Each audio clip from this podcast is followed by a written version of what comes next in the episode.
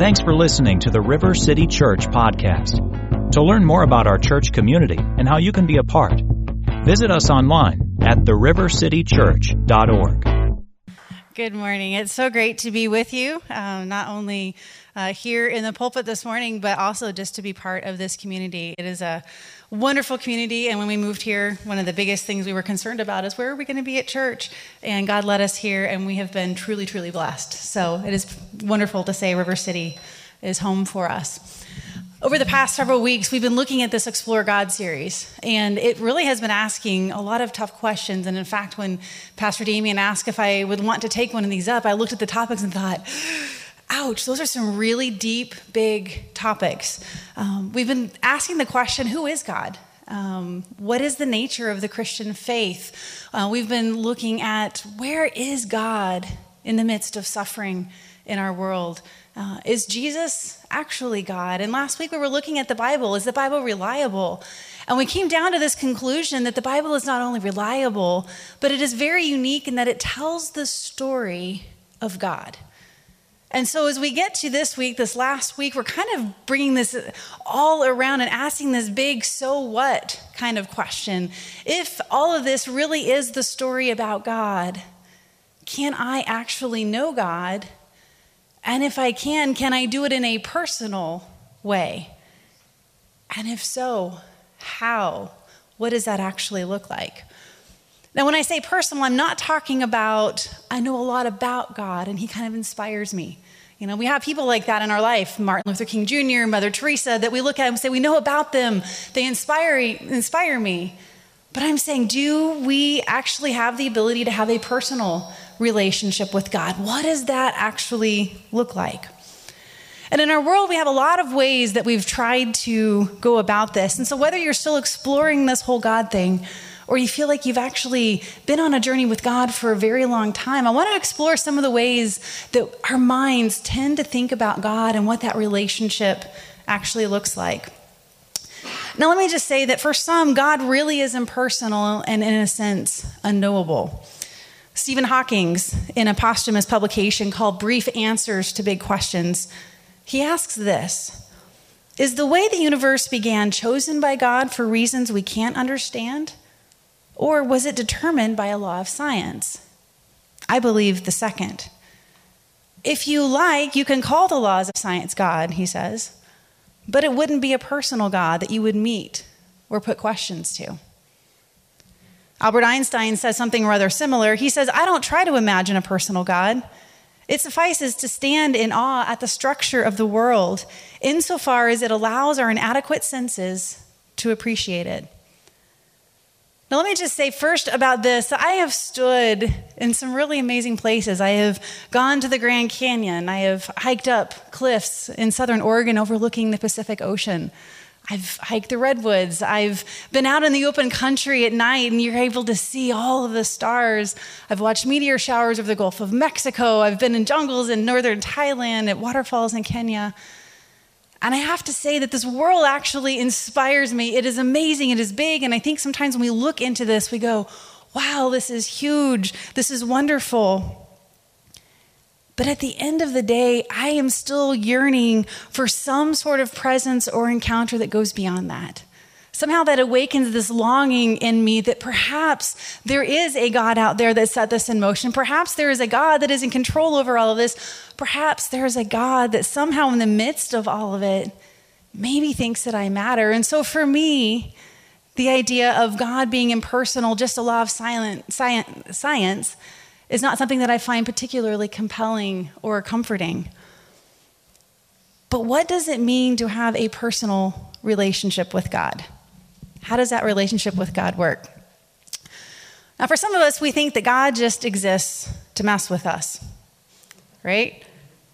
If you want to put the theology of Calvin and Hobbes up there, do you think there's a God? Calvin asks Hobbes. Well, somebody's out to get me, right? When we pick my son up from daycare, every day we get this little daycare sheet, and at the bottom it'll say, Today I enjoyed. And sometimes they'll fill in a book that he's read or some activity that they've done. And a couple weeks ago, they filled in, Today I enjoyed stacking the blocks and then kicking them down. every kid's dream, right? You stack the blocks up and you get to smash, you get to kick. And sometimes that's how we actually view our relationship with God. He's just stacking the blocks to build our house, to build our life, only to just knock it down. Right? He gives us what we don't want. He takes away what we do want. He sends us where we don't want to go. And don't you ever tell God, I am not going to do this because guess what? Murphy's Law, that is the very thing God's going to ask you to do. Why? Just because He can. He's like this puppet master that just messes with our life. And when we think of God in that way, it's not a very freeing relationship, is it? Because we're constantly thinking, okay, when's the shoe going to drop? When's this going to crumble? Why is God mad? What's He doing in my life? Why is He taking this away? He must not be a very loving God. And we constantly live in this fear and this worry and this struggle. For some of us, God is somebody that we need to bargain with in order to get what we most want. We've seen it in movies, we've read it in novels, perhaps we've even done in our own life. Something has come up and we are desperate and we say, God, if you're there, I am begging you, please, please heal my son. Please provide the rent this month. Please free me from this addiction. And if you do, here's what I promise I promise, right? I'm going to read the Bible every day. I promise I'm going to start tithing. I promise I'm going to start going to church. I promise I will do this if you will just that. But if that's what our relationship with God is, and He's nothing more than a lender. Because if we can just pay the right collateral, then He's going to be able to give us what we want. And it's not a very freeing relationship because you end up living in debt to God and you're constantly trying to figure out what can I give God that he needs that he wants in order for him to actually be concerned about my life and be at work in my life. For some of us, God is a rule master. The lists of do's and don'ts are long, they're detailed, and He knows every single one. And He's following us around with His check checklist, right? And He's marking things off and just waiting to see if we get our toe out of line. And we're constantly struggling with, okay, is this the right thing to do? Is this the right thing to do? And when bad things come along, we think maybe God's punishing me. Maybe I didn't do it well enough. And when God is simply our rule master, it is not a freeing type of relationship because we know we're not perfect. And so it's this relationship where we're constantly falling short. And then we live in fear of God's wrath and what He's going to do to punish us because it's almost like He wants to punish us. He's just waiting for us to get out of line. Now, we don't really like a God like that. So, for some of us, we go the complete opposite, right? God is all loving to the point that He never tells us no. He never says that we've done something wrong. He never speaks an ill, uh, ill word to us. He just supports us. And as long as we are true to ourselves, as long as we just do what feels good, what feels right to us, then God is going to be all loving, all affirming, and God is just this good vibe, right? He's, he's just there. He's love. You kind of sway, right? But that's not a very freeing relationship.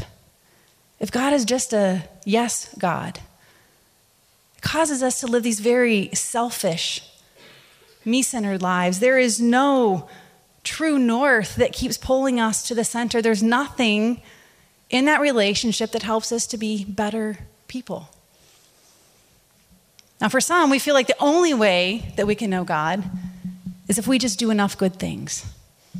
We have to earn His love by doing good and by being good. And if we can just do more good things than bad things, He'll accept us. Isn't that what we think? God should accept me because I'm a good person. And we know that we can't be perfect people. And so we tip the scale that we're good people if our good outweighs our bad. And if we do, then somehow we have earned relationship with God. Somehow we will earn His favor, His love. We will earn eternal life. But when you think about a relationship like that, it's not very freeing either. Have you thought what it feels like to have to earn a relationship? In the movie Saving Private Ryan, it tells the story of Captain John Miller, who is on a mission with a group of soldiers to find Private Ryan. And the goal is find Private Ryan and send him home. And when you get to this last battle scene of the movie, you find that Captain Miller has just sacrificed his own life for Private Ryan. And as he lays there dying, his final words to Private Ryan are, earn this. And so you get to the closing scene, and you've got Private Ryan, who's now an old man, and he and his family have come back to a national cemetery, and he has found the grave marker for Captain Miller. And he leaves his family behind and he steps up to this grave marker, and you see him standing there staring at the marker, and he's remembering everything that it took to get him home. And suddenly the weight of it hits him, and he falls down on his knees before the grave marker. And he says, Every day I think about what you said to me that day on the bridge. I have tried to live my life the best I could.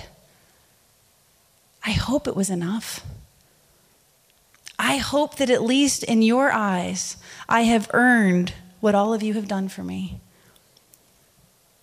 And then he stands back up, and his wife steps up next to him and he turns to her in desperation and almost begging, and he says, Tell me that I've lived a good life. Tell me that I'm a good man. For some of us, and perhaps especially for those of us who are believers, we act as if Jesus' final words on the cross were not, it is finished, but rather, earn this. And then we live our lives out of guilt, out of obligation, out of the debt of this plea. We're always bound because we're worrying whether we're enough, whether what we're doing is enough. And there's never any peace or security. I hope it's enough, God. I hope in your eyes maybe it was enough. But we're never quite sure.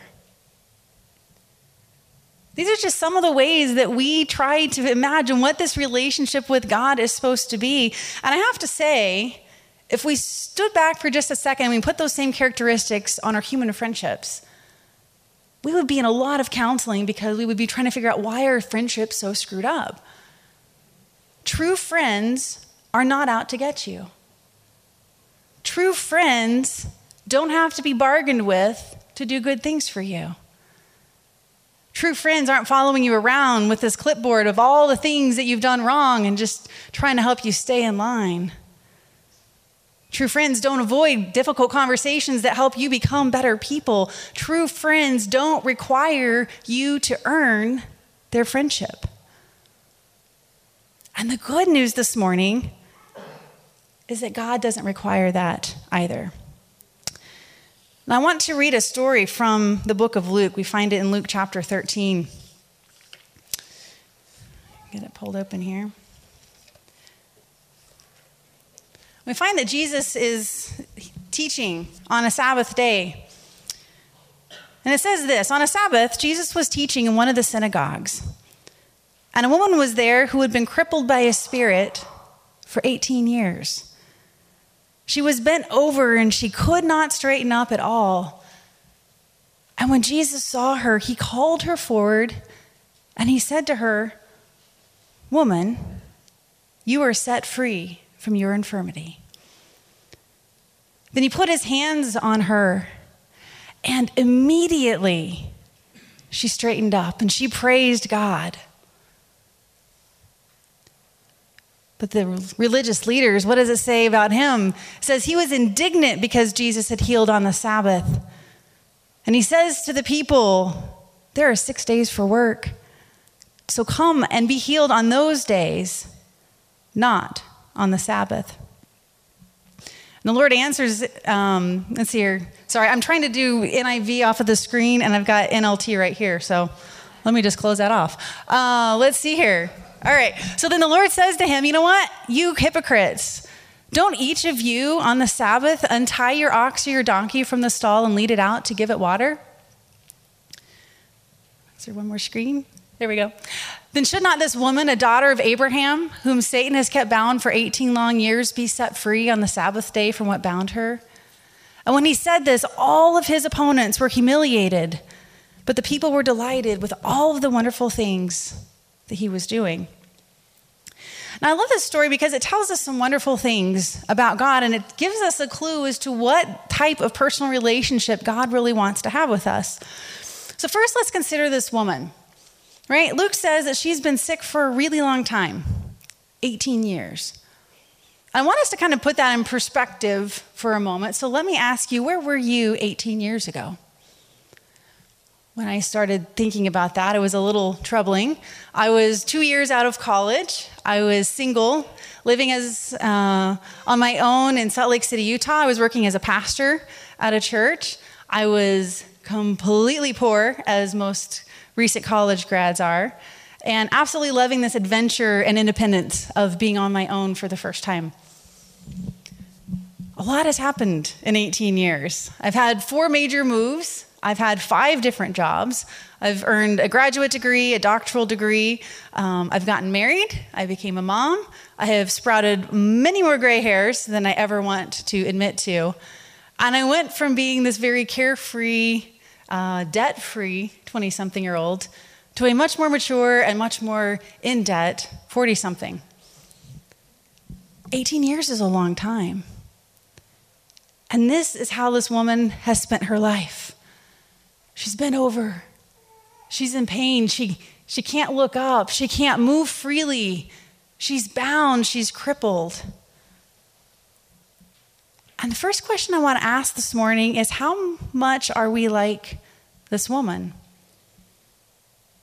We may not be physically bound, but we struggle with things that seem to have plagued us a very long time addiction, worry, self hatred, anger, dishonesty, selfishness, greed, lust, just trying to follow the rules, perfectionism.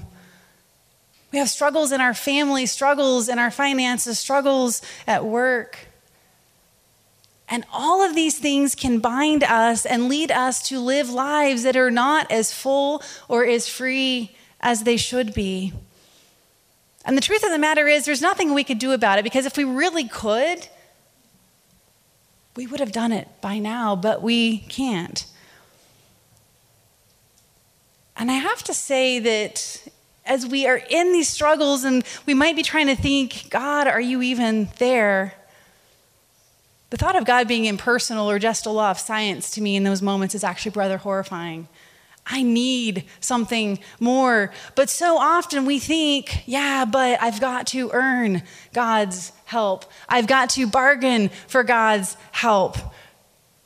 God's just waiting there to, to get me. And so I've got to carry all these things. And He's trying to, to make sure that I keep my toes in line.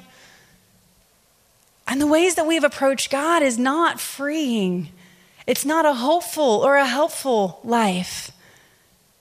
But the good news of our story is that it doesn't end with the woman or us in bondage. Because Luke tells us that as Jesus is teaching, he sees the woman in her bondage. He sees her bent over, unable to get up. He sees her in pain. He sees her just as she is.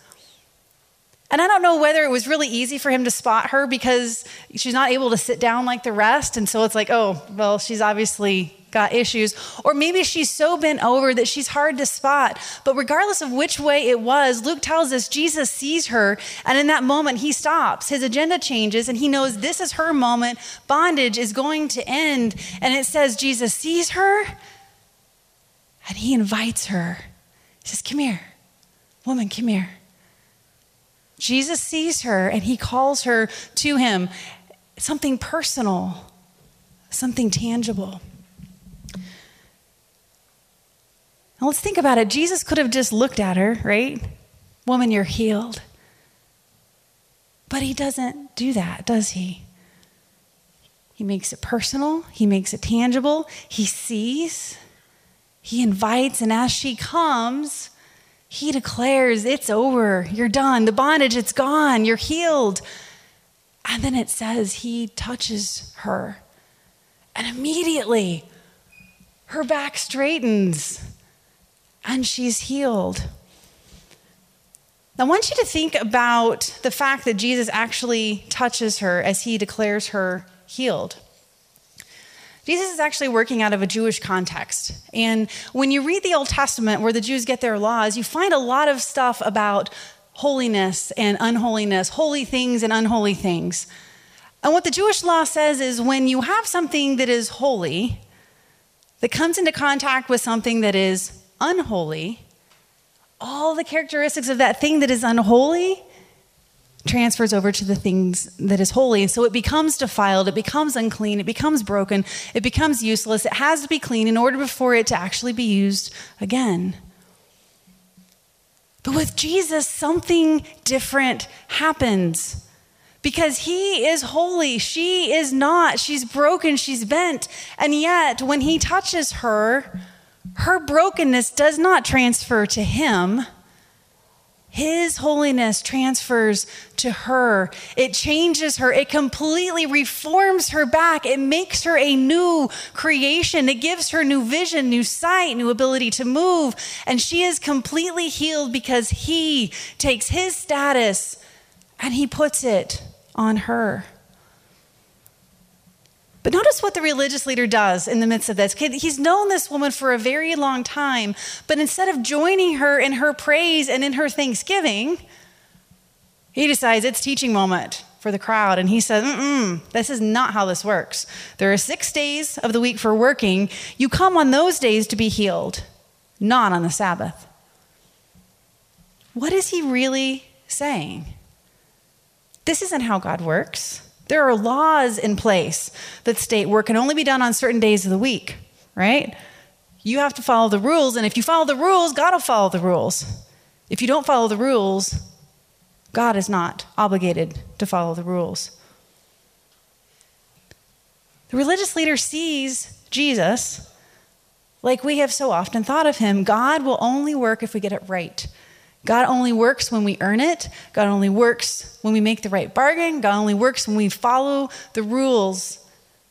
And if we do it right, He will. But if we don't, well, we get God's wrath, we get God's anger, we get God's distance. What is Jesus' response? Immediately, he rebukes this leader and he sets the record straight. And he says, God's mercy and grace are not acts of work that are bound to the laws of reciprocity. Mercy and grace know no bounds. Mercy and grace are not subject to human actions. Mercy and grace aren't earned. They're not bargained for. They're not this, this carrot that God dangles in front of us trying to get us to play nice before we were ever good or holy or whole, Jesus sees us and he invites us to come so that he can touch us and he can declare us healed, whole, forgiven. God is obligated to us not because he is coerced or won over. God is obligated to us because of his own compassion and love for us. Romans 5 8 tells us that God demonstrates his love for us in this.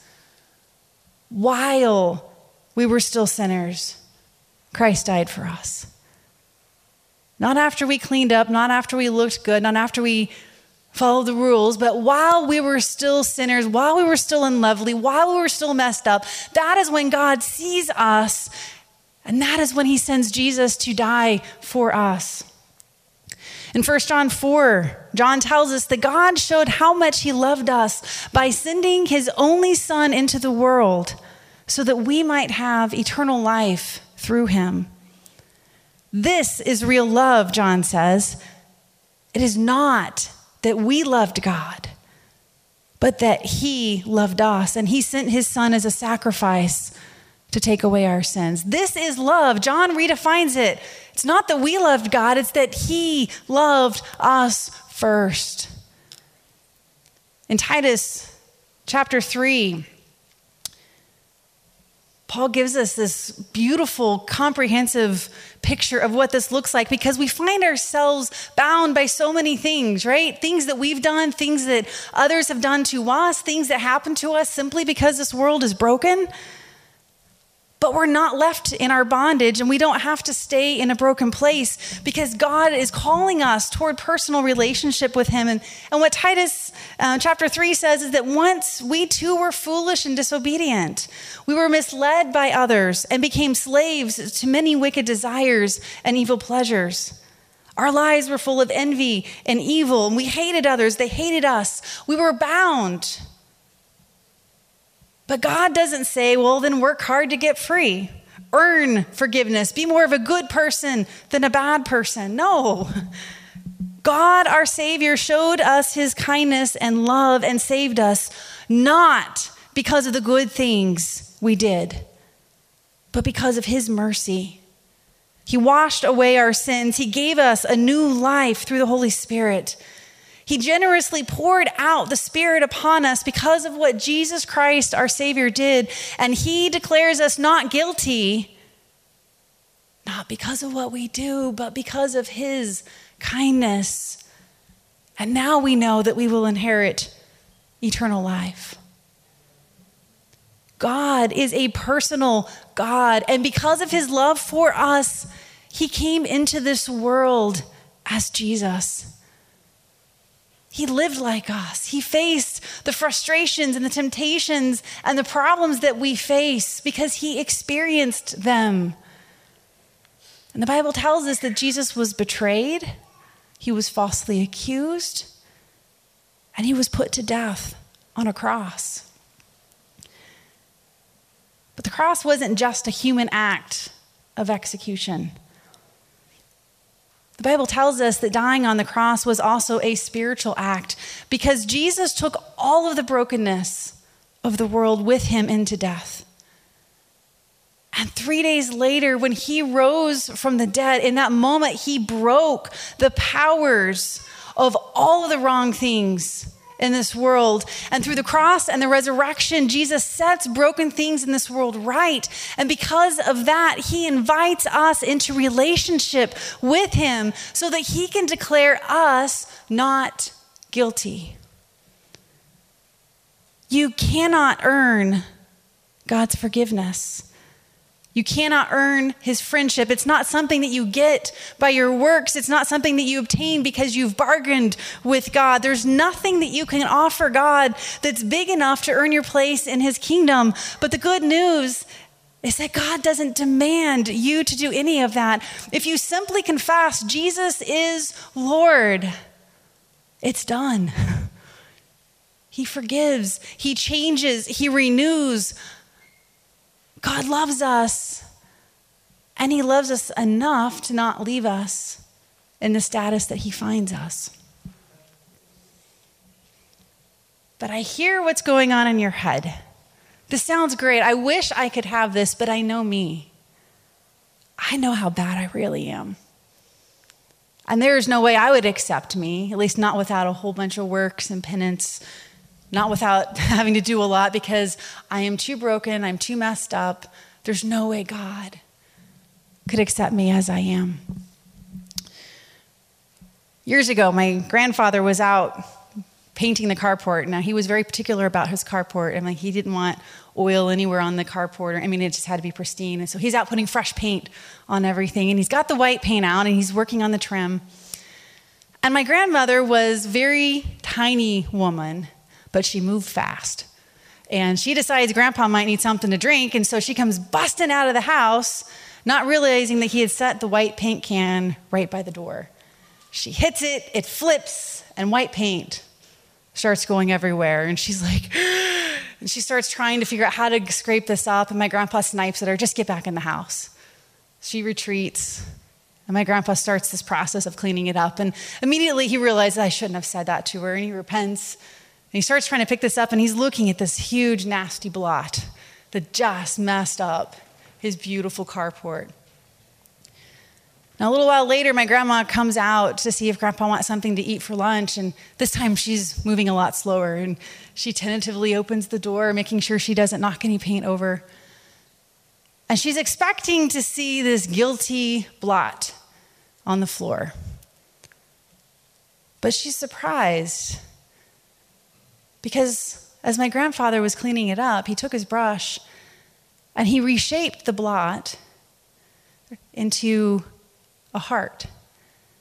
And when it had dried, he stenciled in these words The heart of this home will always be my darling wife, Virginia. Now, she could have spent weeks, months, maybe years every time she sees this blot thinking, oh, that was the day that I made the mess. But my grandpa tampered with the evidence.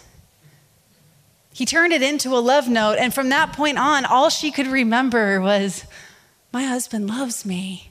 And it was a sign to everybody that entered into this house that this was a house marked by love, and that she was a woman marked by love.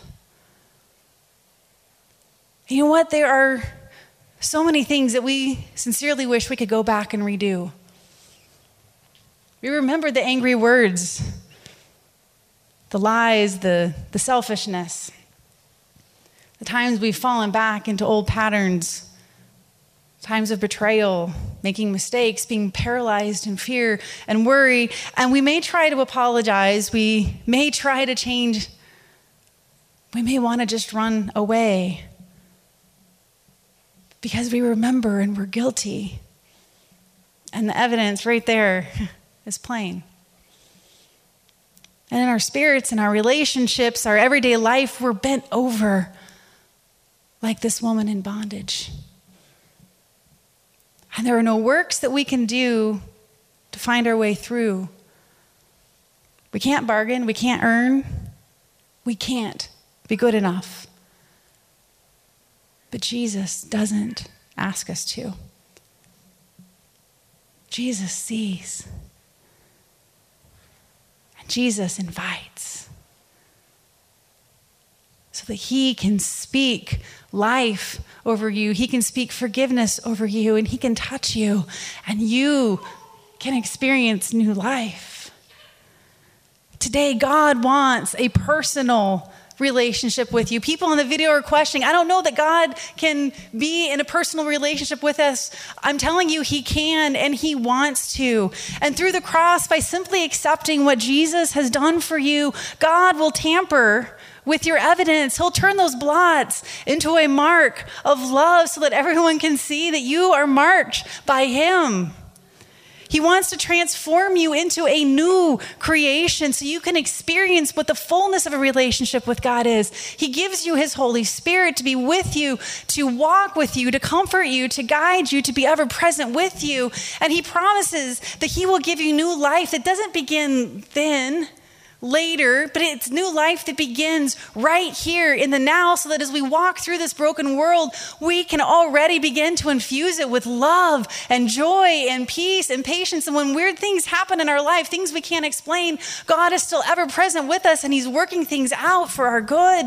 And He gives us eternal hope for new creation, for new life, for being in relationship with Him forever.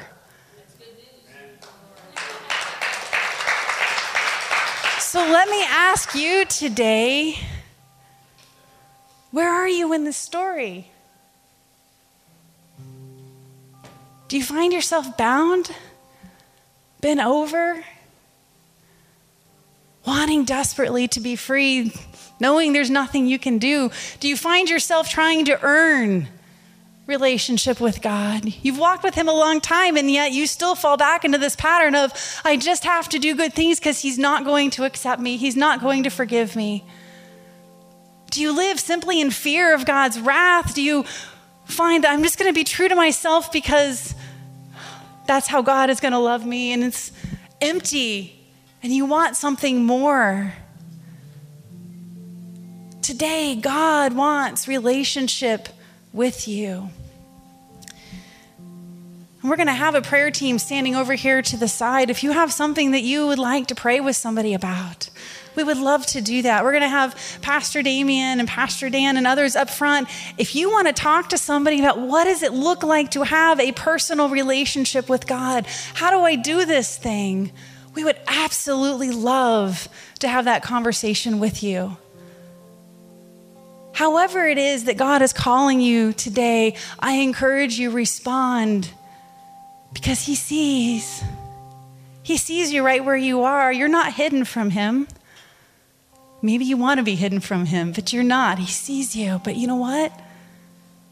He's inviting. He's saying, just come. Just come. That's all it takes. Just come. And as you do, he takes all of that junk and he tampers with that evidence and he turns it from a blot into love. He heals you, he restores you, he gives you new perspective, new life. So let's stand together. We're going to have the worship team lead us in some songs. And I just encourage you if you need to come up here, come. If you need to pray right where you are, please do that. But let's just say yes to Jesus. Thanks for listening to the River City Church podcast. We'd love to hear how God is using River City Church to minister and impact lives. If you have a story to share of how God is moving in your life, send an email to amen at therivercitychurch.org. If you'd like to support our mission financially so we can continue to share messages just like these, you can give online at therivercitychurch.org/give.